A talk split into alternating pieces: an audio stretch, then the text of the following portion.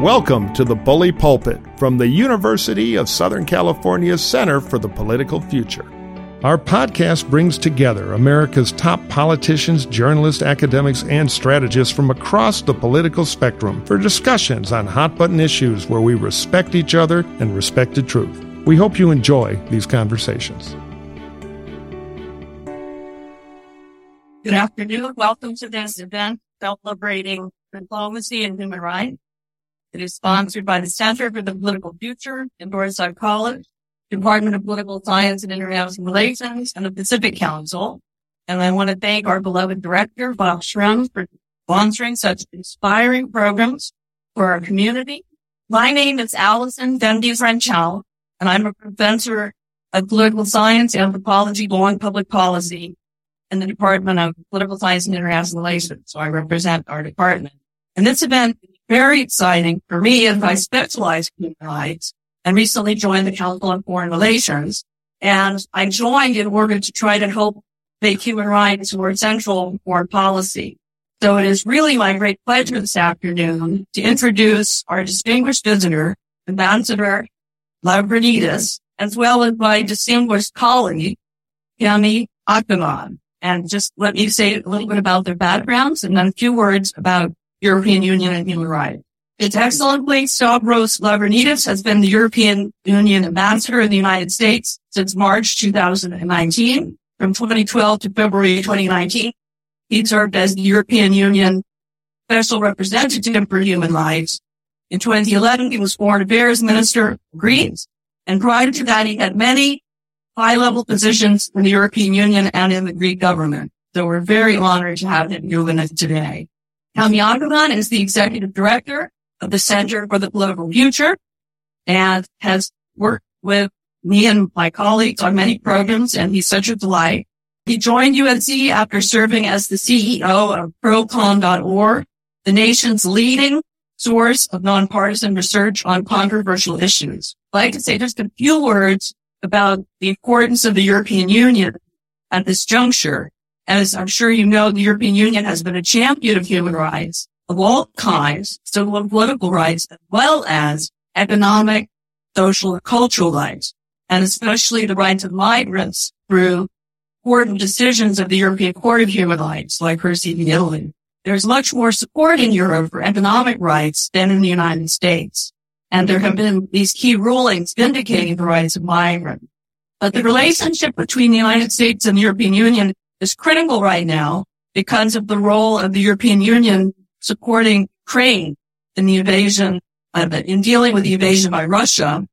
Ambassador Lambrinidis has been an outspoken critic of the illegal attacks on civilians, healthcare facilities, and schools. And these are blatant violations of international humanitarian law. As you probably know, President Putin's actions are so blatantly in, in violation of international law that last week the International Criminal Court issued an arrest warrant so he can be tried for war crimes.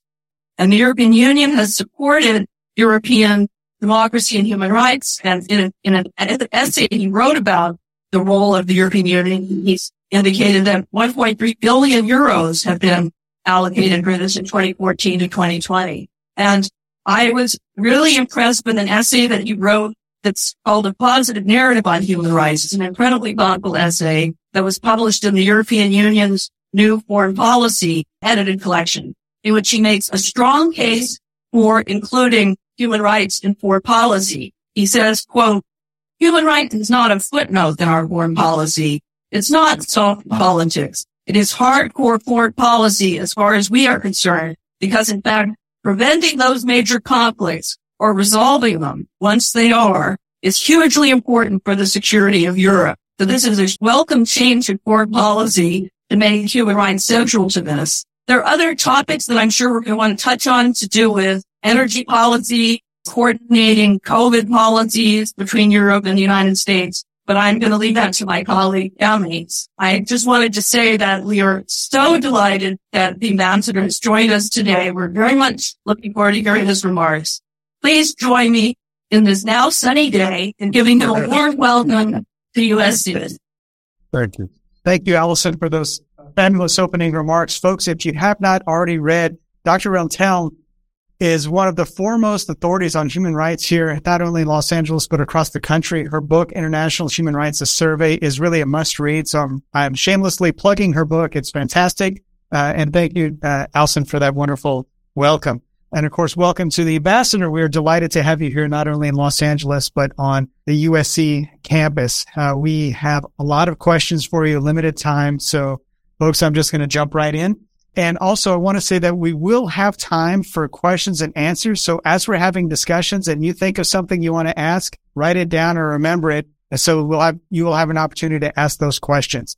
Uh, my first question for you is, what was your first job in politics and how did that first job that you had in politics influence your life in politics? Okay. I'd say my first real job in politics was being elected the president of the student council of the boarding school in my high school. So I was, I, I, was a boarder in my high school. My, my parents died when I was very young. And I, but I was from Athens. I was from a well-off family. Uh, the boarding school itself was filled with kids from all over Greece, um, really exceptionally bright kids, but uh, not particularly rich ones, which is why they would come and they would stay there. So I had to, from the first moment I stepped foot there, uh, uh I had to learn and understand where people coming from entirely different backgrounds than mine came, what they felt, what their issues were, how my country was so much more diverse than I thought it might be.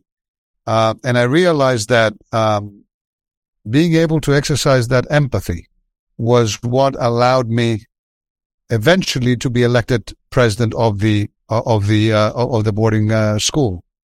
Uh, it was a political process because politics in Greece back then in the um, you know uh, 70s, but also since um, permeates everything.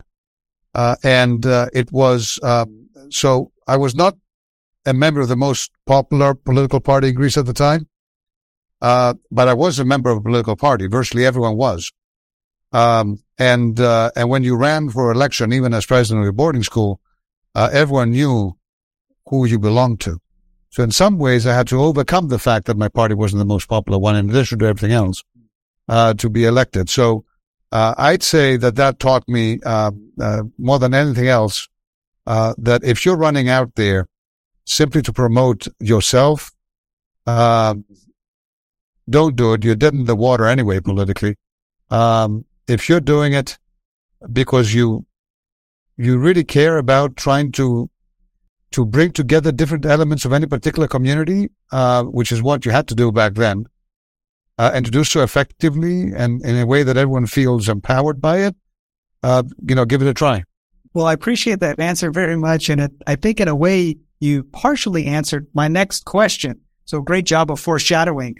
um, uh, I'd say from that initial experience as a student leader, you've obviously gone on to some really incredible positions from foreign minister of Greece to the EU Special Representative for Human Rights. That's your current role as the EU ambassador to the United States.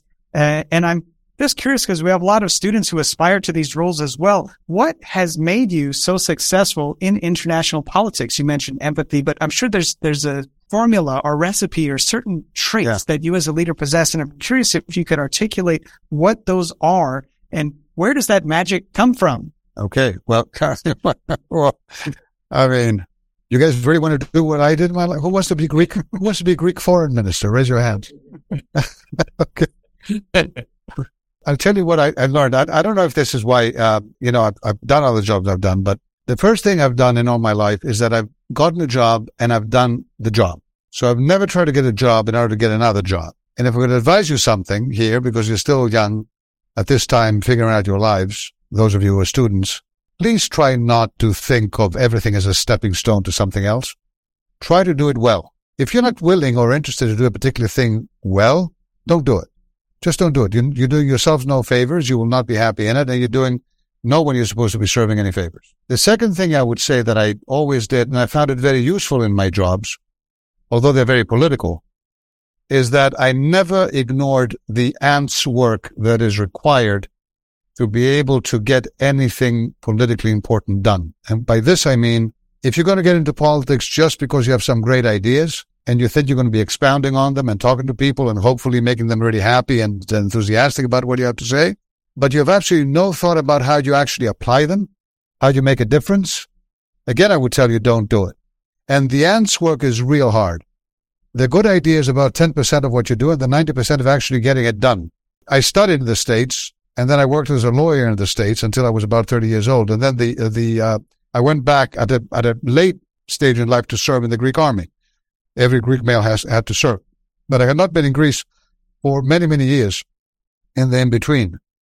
And, um, and what I found really amusing, to be honest with you at the time, which is something I didn't really find in the States that much, uh, then, uh, was that there were huge arguments, usually in over beer or in a cafe or something like that, about who thought about something first. Well, I thought, I, I said this 10 years ago. Well, this is my idea. There were never huge arguments about who did it first. So I actually did it first. And I always felt that it's supremely important to be proud about certainly your thoughts, but fundamentally what you've done. So Maeve, who's here from my office, knows that it's very, very frustrating for her. What a stickler for detail I am. I mean, I have to deal with Ukraine, as you said, I mean, many, many issues every day, but I also have to send notes back to Brussels reporting on everything that we do and, you know, things and, and, and all that. And I get the most important ones of them and they've been checked by three or four people before they get to my desk. And boy, oh boy, is everyone really, really embarrassed when they get it back with about a thousand things that I caught, a thousand, you know, from typos to a, you know, non sequitur to something, this, that, the other. And maybe that's my experience from being a lawyer. You can't escape that. But what I have found is focusing on details as time consuming as it may be, or as insignificant as it may be, uh, it may seem to someone who thinks that, well, you're the foreign minister, you're actually spending time looking at this. Focusing on details makes you much better at focusing on the big picture as well. Do not assume one is one or the other. Whenever I sit down and I read something carefully, I take the time to rethink what is in there. Do the same thing with your papers I give you any advice, for example, here at USC. You know, you write a paper you think is good. You read it the second time and you change a couple of things. You think it's done. It's not. Read it a third time. Try to really, really approach it from the viewpoint of someone who doesn't know at all what you're talking about. Think how they would receive it. I bet you will make more changes. Be careful with the details because that will allow you eventually to do the big politics if that's what you want to do. You saw me writing down all of your responses so I can apply them. So it's not just your idea. I can, I can actually uh, do it. Uh, so thank you for that response. That's that's very interesting, and I appreciate the insights into your leadership styles. Uh, I want to uh, move now to the current area of your your work, uh, and this is EU-U.S. relations. And this is a very broad question uh, for you. So I'm wondering, in in a few minutes, if you can, uh, can you describe the current status of the U.S.-EU relationship, and in what direction do you see it trending, and why? So I would say that my focus is, and I think the current status of the EU relationship, EU-US relationship, uh, thankfully jives with that, to be able to maximize for American citizens and European citizens the benefits of an indispensable partnership that is based on the two strongest open economies in the world, uh, the, and the two biggest values sharers in the world when it comes to democracy, open societies, rights. It's not an easy relationship when it comes to economics all the time because indeed we are the two biggest economies in the world, open free ones, and we compete in the world. The companies compete. At the same time that they do so, and sometimes there are complaints on both sides of the Atlantic about unfair competition or the U.S. closing its market or discriminating against Europeans or Europeans uh, closing their market, discriminating against Americans. The vast, vast majority of that economic relationship is supremely beneficial in this country alone, about seven to eight million jobs are being created by European Union company investments. That is more than any other investment in this country combined from all, over the world creates. In Europe, similarly, about seven million jobs created by American investments in Europe. And what many people don't know is that this doesn't happen in spite of the European Union. It happens because of it. Fundamentally, what the European Union did is it knocked down borders between 28 independent countries that allowed for goods and services and people and finance to flow freely without any impediment whatsoever. And that turned 28 small country economies into one huge economy of 450 million people. So what we have been doing in the past few years is to find ways to discuss with each other how it is that we can make that relationship stronger. Okay. Now, the values element of it is also uh, huge. And in some ways, it connects with the economic element. If you think about it, in a container and some port here in Los Angeles or in Europe, that you put a good to export it somewhere, in that same container, you also put in the values that made that good. You don't see the values, you see the good. But Americans or Europeans do not produce goods by destroying the environment. We do not produce goods by violating labor rights. We, in fact, make sure that the goods that go in a particular container happen to get there because they competed with other similar goods in the context of open economies that allow the best product eventually to win. We don't pick and choose as governments what good was goes in what container. And those values that go with those goods in those containers, when those goods get uploaded in some port anywhere else in the world, those values are with those goods as well. Now, as we put our values in our containers, other countries increasingly put their values in their containers. And those values also go to different parts of the world.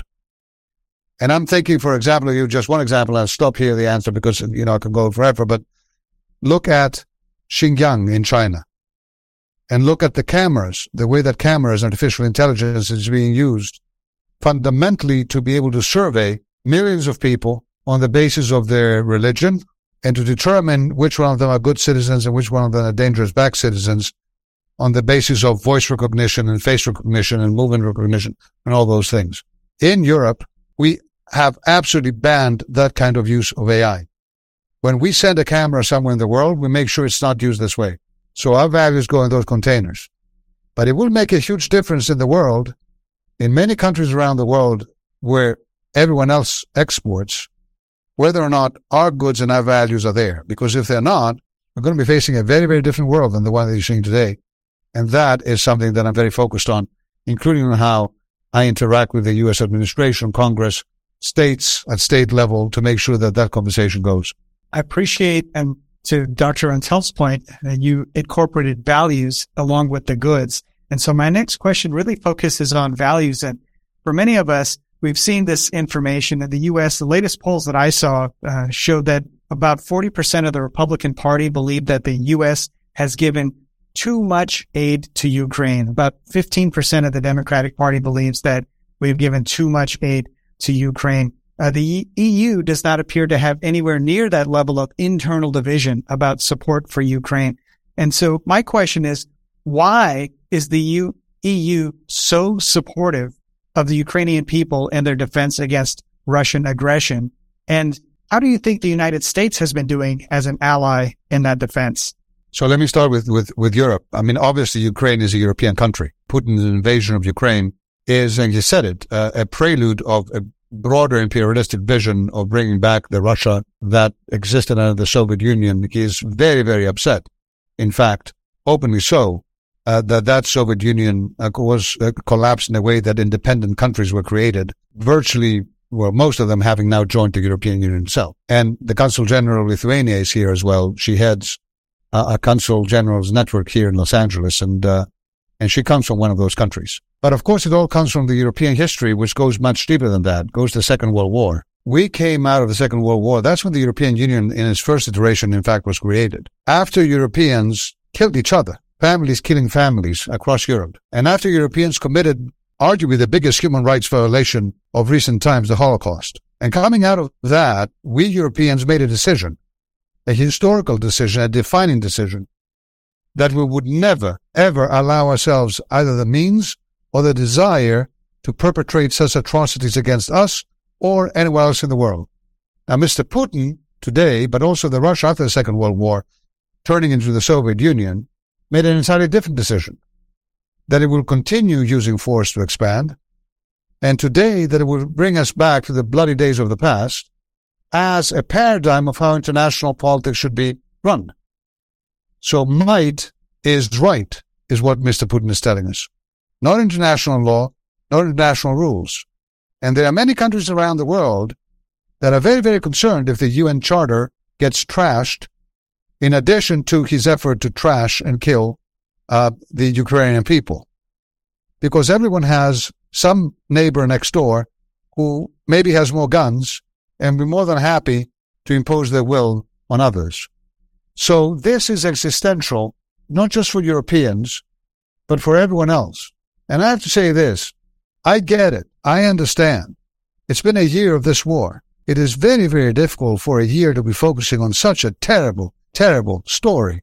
I understand some people saying, I've had enough of that. I, I, I can't take it anymore. It's really painful. I get it. And I do know that this war is happening thousands of miles away from the United States. But I'll tell you one thing, and please mark my words on this. There's no safe distance, no safe distance when an autocrat sitting on nuclear weapons is convinced that he can bend the will of our leaders and our people through force to his own. Because if he succeeds, this is a very different world than the one that we know. America's and Europe's capacity to project our democracy and our power around the world will be destroyed for decades to come. This is not a war that is far away. And when I talk to Congress, I have to tell you, I am very, very pleased that across political lines and parties, the leadership in Congress is adamantly in favor of supporting Ukraine because they get it. And they also get, because some people also, I've, I've heard some people say, we don't care about Ukraine. That's a European issue. China, on the other hand, we care about China. Really? Do you think China cares about Ukraine? You betcha. Do you see President Xi visiting President Putin the past couple of days? Fundamentally to support? They care. And they do want to create an entirely different axis and they do want Putin to win. They're putting their chips in Putin winning. So please, please, in an intelligent discussion, do not tell me you care about China, but you don't care about Russia and Ukraine. Don't make that argument. Appreciate your words and your support very much. The coalitions can be tricky. And my next question for you really is about that. And let's talk a little bit about the United Kingdom. Uh, so really? Okay. so for the, the United Kingdom has had uh, the uh, five prime ministers from 1979 to 2016. That's, I think, uh, five prime ministers in 37 years. Uh, since Brexit, there have been six prime ministers. That's six prime ministers in seven years. And my question is, what has been going on in the United Kingdom and how does this proposed Windsor framework help to bring the United Kingdom closer to the European Union? Yeah. Well, it's a very good question. But uh, in terms of what's happening in the United Kingdom, I'd more than happy to talk to the, uh, to the British ambassador in Washington and suggest that she visits and you can have a conversation. Um, the, the Windsor framework uh, is a very, very important step forward. Um, because fundamentally, so that's an agreement that the, that the president of the European Commission reached with the British Prime Minister, uh, just a few weeks back. Um, for the full and effective application of the withdrawal agreement, which is the, in a sense, the divorce agreement that the UK signed with the EU when they decided to leave after Brexit, right? There have been a tremendous amount of discussion within the UK, mostly itself, uh, on on Brexit and how to to apply it. Um, uh, we uh, uh we talked to the people in Northern Ireland. Um, anyone here connected Northern Ireland Ireland? Anyone Irish? One. Well, that's the first time too that there's so few Irish people in a room. I have to say. The uh, as a Greek, I always thought I you know I had a great diaspora community here until I met the Irish. Uh, but but how many Greeks in the room? Okay, glad. I see we're three to two. Um, the um, so um, it was very important when when uh, when the UK left that two things happened. The first thing was that the Belfast Good Friday Agreement, the agreement that was reached uh, in Northern Ireland um, about ending the decades-old conflict uh, there, um, that that agreement that eliminated the borders within Ireland would be fully respected.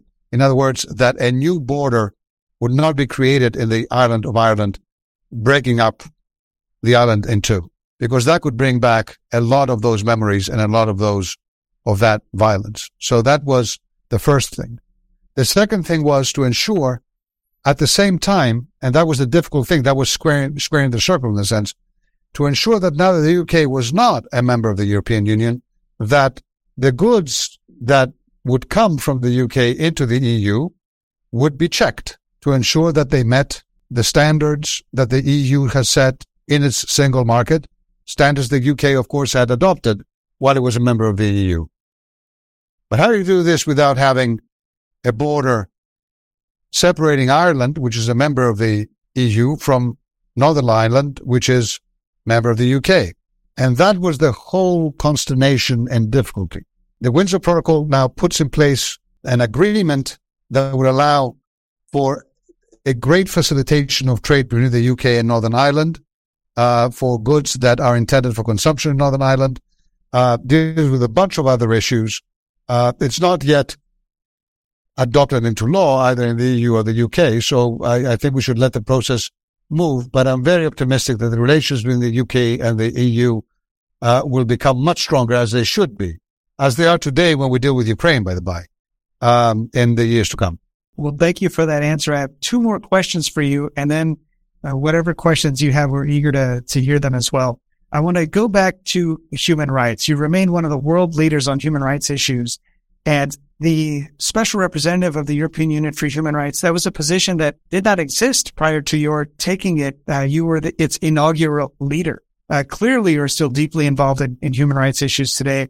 And I wanted to ask a very open question and say, can you give us a few examples of human rights issues today that you especially want this audience to understand?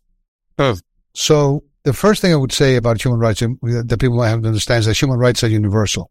That means and interconnected. That means that what the United Nations and all the countries recognize as human rights, which are civil political rights and economic, social, cultural rights, that those things go hand in hand. You cannot be a government that says, I'm getting many people out of poverty and therefore, you know, that's great. At the same time, though, I do not recognize freedom of expression as a right. And you cannot be a, a government that says, uh, you know, uh, I am all in favor of uh, free speech. Uh, but, uh, you know, I do not, uh, you know, recognize social rights or the rights of, of, of others different than me in any particular community to thrive economically or otherwise. Now, there's a big narrative out there by those who violate human rights ideologically. They believe in the violation. They don't like it. That somehow human rights are not universal. In fact, they are Western. They're a Western concept. So they're trying to put it in a cultural context, and that's very, very dangerous. Because of course, if you try to portray human rights as something that is not part of your culture, it's part of a bad Western culture, you're automatically undermining the universality, which means then you really don't have human rights law anyone can pick and choose what rights they want to apply and what rights they don't want to apply. And then we're back to ground zero. Or in fact, maybe I decide that killing someone in my society because they are black or white or yellow or whatever is okay because, you know, that's not something that I have a problem with. But I will defend some other rights that I consider to be important. You can. They're universal. And they've always been so. Human rights have ne- never ever been a battle between different cultures or between different political systems uh, or between, um, you know, different regions of the world. There's always been a battle within them. If you are a woman being abused by your husband in Los Angeles or in Athens or in Moscow or in Beijing or, I don't know, Johannesburg, you will probably never stand up and say to me or to anyone else trying to intervene on your behalf, oh, please don't intervene. Human rights, are, uh, you know, are not universal. Uh, let me be abused. She is the powerless. She's the victim. The husband doing the abusing will very often tell you, oh, we have a special culture here, a different understanding of things. You have no right to intervene. He is the powerful. He is the abuser. Human rights is the universal language of the powerless against the cultural relativism of the powerful in any religion, in any culture, in any region of the world. Second thing I want to tell you is human rights are by design, nevertheless, and that's interesting, relatively unpopular. Think about it. Take freedom of expression the First Amendment, right? Virtually every constitution in the world contains some provision. Now, if everyone in this room agreed Would anyone stand up and say, you know what? Hey, let's, let's have a freedom of expression provision in our constitution? No. We just agree. You know, it's fantastic. We hold hands, sing kumbaya, go home. It is when you disagree with someone and when you disagree strongly with someone and when someone has the power to silence you, that's when you usually sit back and say, wait a second, I need a freedom of expression provision. So if you think about it in its inception, freedom of expression is designed or was thought about in order to protect the minority very often view, the view of someone who can be repressed for expressing it. So, arguably, the unpopular view. Is that interesting? So why do major democracies defend unpopular views? Isn't the, isn't, isn't the majority supposed to rule in a democracy? No. Yes and no. In democracies, we have determined that democracy begins at the ballot box, doesn't end there. That anyone elected has to be able to take into account everyone in a, in a particular society. Not, not just people who are like them or who they like, but everyone. And frankly and fundamentally, to all those who used to tell me when I traveled around the world that why are you raising all these unpopular issues, uh, Mr. Lambrinidis, you know, about gay rights and all that stuff. Look at our uh, societies. 80% of our people don't like, uh, you know, gays. That's what the polls say. Why do you raise the issue of the death penalty? 90% of our people love the death penalty. You know? My answer to that was, you know what? I'll tell you why. Because we are all minorities. In this room, maybe I don't know, by gender, I suppose the majority is, I don't know, something. But if you were to be in that majority and feel that because you're the, that majority at that particular moment, you could actually pass laws or do things against others are not that majority, think again, because in that majority, you are at the same time a minority. Maybe because your, your religion is a minority in that majority. Maybe because the color of your skin is a minority in that majority. The moment you open up the door to discrimination and hatred on the basis of what, who's popular, who's, who's not in any particular setting, you're opening the door to hell for you as well. We are all minorities. Third thing I would say, whereas human rights are universal, not every country in the world is at the same level of applying them. So, whereas culture is not an excuse, for violating rights. Culture is something that has to be taken into account. Those of you who study or will study human rights will come across the Vienna Declaration at some point in the, in the late 90s. You will see a special provision in there that recognizes that there are different cultures in, in, in, in around the world, but it doesn't recognize them in order to say that therefore every culture can decide what right is right, but it recognizes them in the context of saying every culture has to apply all human rights but it has to do it and it has to be approached, uh, recognizing that they may be at different levels of reaching that point. I mention this because it's very important in our discussions as well to understand that in many ways, human rights, and that's a difficult thing for me to say, a difficult thing for me to, when I was discussing with people around the world who, who were saying some really, I mean, who were really prejudiced against people because of different elements. Human rights, because it's law, tells you fundamentally, mostly, how you can or cannot act. It does not tell you how you can or cannot feel. Bear with me. You cannot kick me, kill me, imprison me because I'm Greek. You may not like Greeks for whatever reason. You cannot do those things to me. But do you have a right not to like Greeks? The answer to that is yes. Now, I will try to change your mind especially because hatred, if promulgated because of prejudice, can result almost automatically to violent actions as well. But you're entitled to your feelings.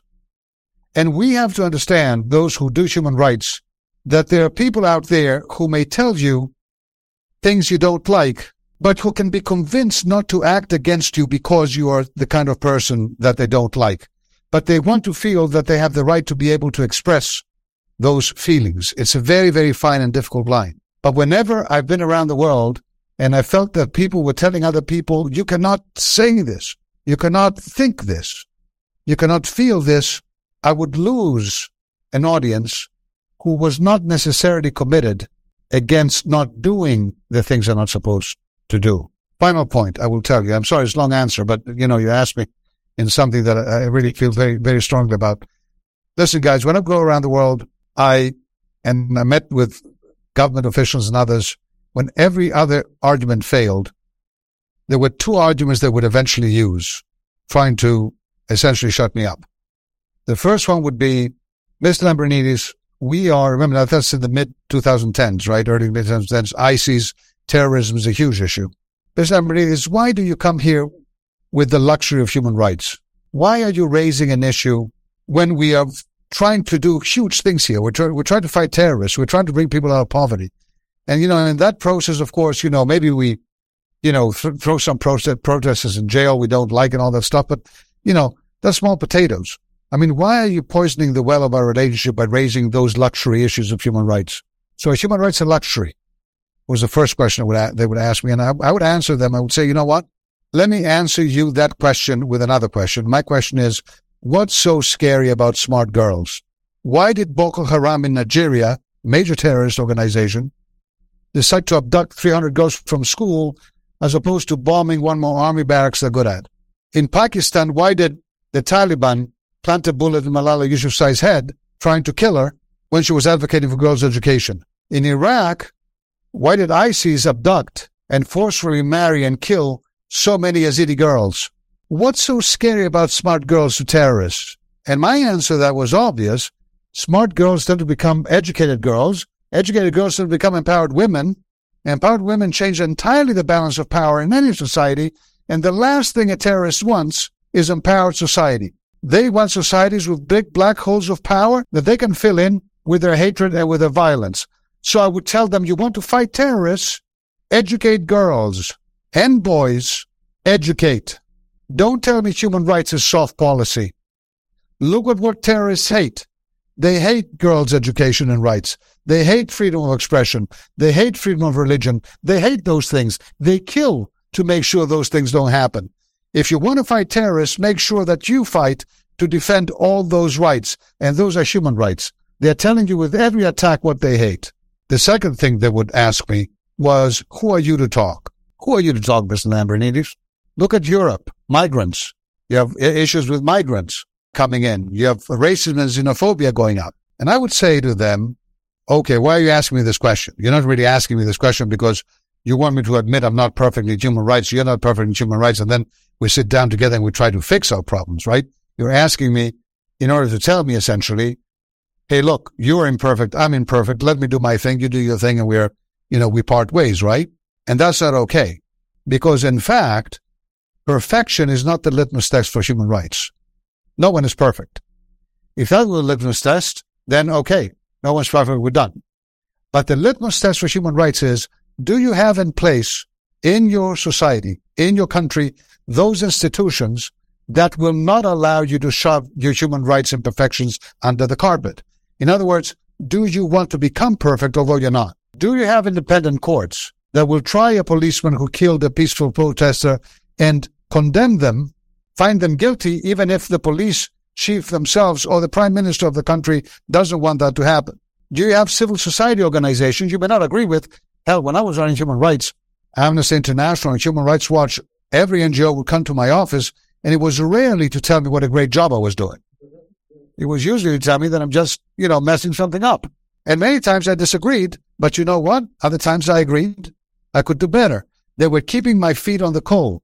Or do you shut NGOs down, as now Putin is doing with the last straw memorial back in Russia, one of the most respected, greatest human rights organizations in the world, certainly in Russia. Do you have independent press in your country that can raise human rights violations and issues without a threat of them being shut down or bought out by an oligarch or thrown in jail?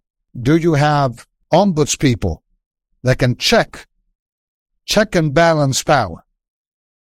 If you have those institutions, you can talk. So I see it as a tremendous amount and responsibility for us, the Europeans, when we talk about human rights around the world, to be ready more than anything else to support countries that are sitting on the fence to build those institutions up. Because make no mistake, there are some countries that are committed against human rights. They will never change or probably never change. There are some countries committed for human rights. They will never change or probably never change. But there are over 100 countries in the world sitting on the fence. And if we, if we don't find the right way to be able to convince them that human rights is the way to go, they're listening to either sirens now. And if we lose them, we lose the world game. That is a real danger. So long answer to a very short question, but these are some things I would like you to think about when it's about human rights. I think that's applause-worthy. That's no, it's okay. No. Fabulous answer. Thank you. Uh, so I have one more question, and then we want to hear your questions. And I kind of want to end on, I'll say, an optimistic note here. And it's really just to ask about uh, going back to the young people. We're at a on a university campus here, and uh, you gave some advice to young people. I wanted to frame it this way. What's your advice for young people who want to get involved in international politics, but are dismayed or discouraged or overwhelmed by corruption, bureaucracy, bad actors, and the seemingly insurmountable complex problems that face our planet? What advice do you have for them in the face of all that? Why should young people get involved in politics and public service? You shouldn't is my answer, unless you're burning inside to do it. It ties a little bit what I told you at the beginning, in my view at least. When you ask some, someone, what are you doing? Right? So what are you doing here in, in, uh, at USC? You probably, everyone is able to answer me. I, you know, I'm studying politics. I'm studying something like that. Okay. If I ask you, how are you doing it? How are you approaching this endeavor, this subject matter? I bet you few people will be the answer. Oh, I don't know. I mean, I, I, read a lot of books. I think that reading is, is a big deal. Or I, I don't like books. I, I like discussions in classroom or, you know, but I'm not sure. But, you know, anyway, or what are you going to do, you know, uh, with, with your life afterwards? I have some idea and all this stuff. The toughest question to answer is why? Why are you doing it? Why are you studying politics? Why do you want to be a senator? Why do you want to be a lawyer? you have to answer your why is what my answer to this question would be. Because I have met a lot of really smart people with no why, with no moral compass. And I have absolutely no respect for ambition that is unmoored from a moral compass. I've seen too many smart, ambitious people, frankly, screw up the world. So if that's who you are, if your why, in fact, is I want to, you know, I, I, you know, I, I want to make a lot of money. That's why. That, I would ask you then why? Why do you want to make a lot of money? Answer me that question. Oh, because I want to have a lot of nice things. Why? Why do you want to have a lot of nice things? What's the big deal about having a lot of nice things? Keep asking the why. If you are lucky, eventually you may actually land into something that jives with your why and makes you happy. And if that happens, you will be able to change not the world necessarily. It doesn't be that big. But whatever it is that you're in, focus on that. Try to make a good difference. Be empathetic. Understand how other people feel. It's not just about you and your feelings. Try to understand where everyone's coming from. You may not like where they're coming from. You may like it. You may learn. I don't know what it is, but try to approach it that way. And if you find that why, and that why tells you I'll go to public service because I'm really committed to changing a few things, then remember that's 10% of the business. The other 90% is actually making it happen. And that is a really, really tough job. You have to find allies. You have to know exactly how you want, you know, what needs to be done. I want to homeless, homelessness is a big issue here in, in Los Angeles. So I have to deal with homelessness. Okay. So that's your why. Let's say it burns you up. Great. What are you going to do about it? Ah, it's not that easy, right?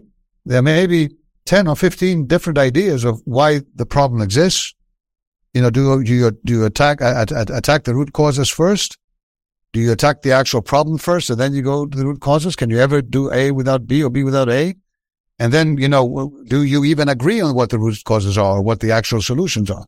But let's say you find all that. That's your 10%. Then try to make whatever it is happen. That's your 90%. So if your why allows you to get there and dedicate whatever it is that you're doing, whatever your profession you choose in the end of the day to, to do it right, then go for it. Really go for it. If not, go for something else. And I'll tell you, I was, I went to law school, right? here in the States. So I, I did my undergrad. I did triple major. It was economics, political science, and psychology. What do you get from this? I had no idea what I want to do with my life. So of course, what do I do after that? I go to law school because, uh, you know, it allowed me, there were just a bunch of, of doors, of doors that, you know, that, that, that were, were open there for me. I eventually landed in things, but I always changed. I changed jobs as well, as you see. Don't be rooted in one thing. Allow yourself, if you have the luxury to, if you can, right? But luxury, what luxury means, I mean, you create the luxury for yourself, really. Um, allow yourself that capacity to have an open mind and an open heart, and maybe, maybe, maybe you'll be happy. I want to applaud after every one of your responses. So thank you for that one as well. Uh, so I want to hear from your question, your questions here in the in second row. Go ahead. Thank you so much for being here today. I really appreciate it. My question relates to the ICC as it's been in the news lately. Uh, do you think that it is a possible future for the U.S. to agree to the Rome uh, Statute? And in what circumstances did this happen? Uh, it's it's a really tough question, and and there are and there are great scholars out there, legal scholars in the U.S. who are debating and have debated in the past. I certainly think that the U.S. joining the ICC um, would be a um, and the full jurisdiction would be a huge boost to uh, international criminal jurisdiction around uh, around the world. Uh, the U.S., even though not a member, in most instances um, is very supportive of the ICC, but it's a different thing to do that and a different to actually be a member of the ICC. In the European Union, we have a prerequisite for countries to join us, which is that they have to join the Rome Statute. So countries cannot come and become full members of the EU unless they also become full members of the Rome Statute. We feel very strongly about the necessity of criminal accountability. And keep in mind, the ICC was basically a court created by the world. At that time, it was, you know, I remember what a leadership role Africa held and African countries because they felt and they had seen in their history and in their day to day reality uh, massive violations of uh, of um, you know and uh, war crimes and crimes against humanity and all those things. So, but do I see it happening? You know, it's an international treaty and uh, it requires congressional ratification. So, do I see it happening? I will not answer that question. I mean, I, I, I, just know the legal processes and political process that, that the country has to go to accede to any international treaty. What's your name? Avery. Okay. Thank you for that. If you can just uh, say your name as well uh, when you ask your question, go ahead over there. My question was actually about um, human rights, and I think it's a very important topic. Um, but um, I think some of it is more aspirational than reality. So my question is to well, one, one um, how can we talk about universal human rights and, and have like an identity system really for anyone to get one when get an identity, legal identity when you get and move around and have some rights. So, so, and then secondly, why doesn't the UN or maybe the EU, after all these history with wars and we have too, um, isn't there like a UN fund so that there's independent, truly independent court that can really you have dispute like Ukraine and Russia stuff like this. It's not one side always complaining about the other side. There's no independent court. But like, say you're a farmer or you've been a farm, all these people that have been farmed in Ukraine, they don't really have a place to go to make creams right now to, you know, jet damages and things like that. And this happens in every war. So it should be like this. Well, there, there, there are a number, it's, it's a very good question. There, there, there are a number of uh, regional human rights courts, of course. Uh, the, the European Court of Human Rights is one, but Africa has its own human rights court. Latin America has its own human rights court. There are at different levels of uh, of um, um, development and, and capacity to actually adjudicate issues, but uh, but uh, but they are there. Uh, there's always an issue of jurisdiction in any court, including a U.S. court among American citizens. Does a court have particular jurisdiction or not?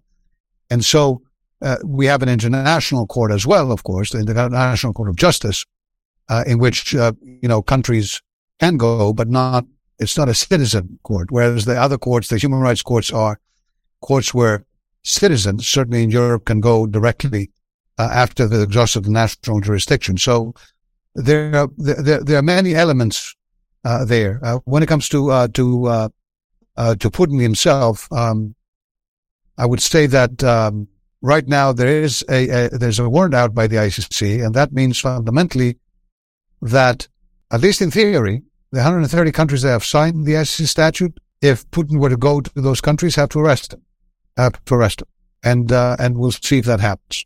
There are far more questions than we have time for, and I'm realizing now we're right on the time where we have to end. With that, I first want to thank all of you for attending in person, for attending virtually and listening on the Bully Pulpit podcast. I do want to thank the USC Dornsife Political Science and International Relations Department. I want to thank Dr. Alison Renteln and this must read book, Human Rights, a International Human Rights, a survey. I do want to thank the Consul General of Lithuania for joining us uh, today as well. I want to thank California's second gentleman uh, for joining us here today. This is Markos Kounalakis. I do want to thank my colleagues at the USC Center for the Political Future for organizing for today's event. Thank you super much. I do want to thank our friends, co-sponsors, the Pacific Council, uh, for participating today do want to thank our friends at the delegation of the European Union to the United States of America. And finally, to His Excellency, Stavros Lambrinidis, thank you very much. Our next Bully Pulpit podcast episode will be for the Sunday, March 26th event. It's for our event with U.S. Congressman Dan Goldman. You're, of course, all welcome to come to that. Congressman Goldman, a Democrat from New York, representing the Southern Manhattan, Northern Brooklyn is going to be here to participate in the Warsaw Lecture. This is a lecture about Jewish values and faith in American public life. So to everyone, once again, thank you and good night. Thank you for joining us on the Bully Pulpit. It helps us a lot when you subscribe and rate the show five stars wherever you get your podcasts. Follow us on Twitter at USC POL Future. That's USC POL Future. Follow us on Facebook and YouTube and visit our website for upcoming programs.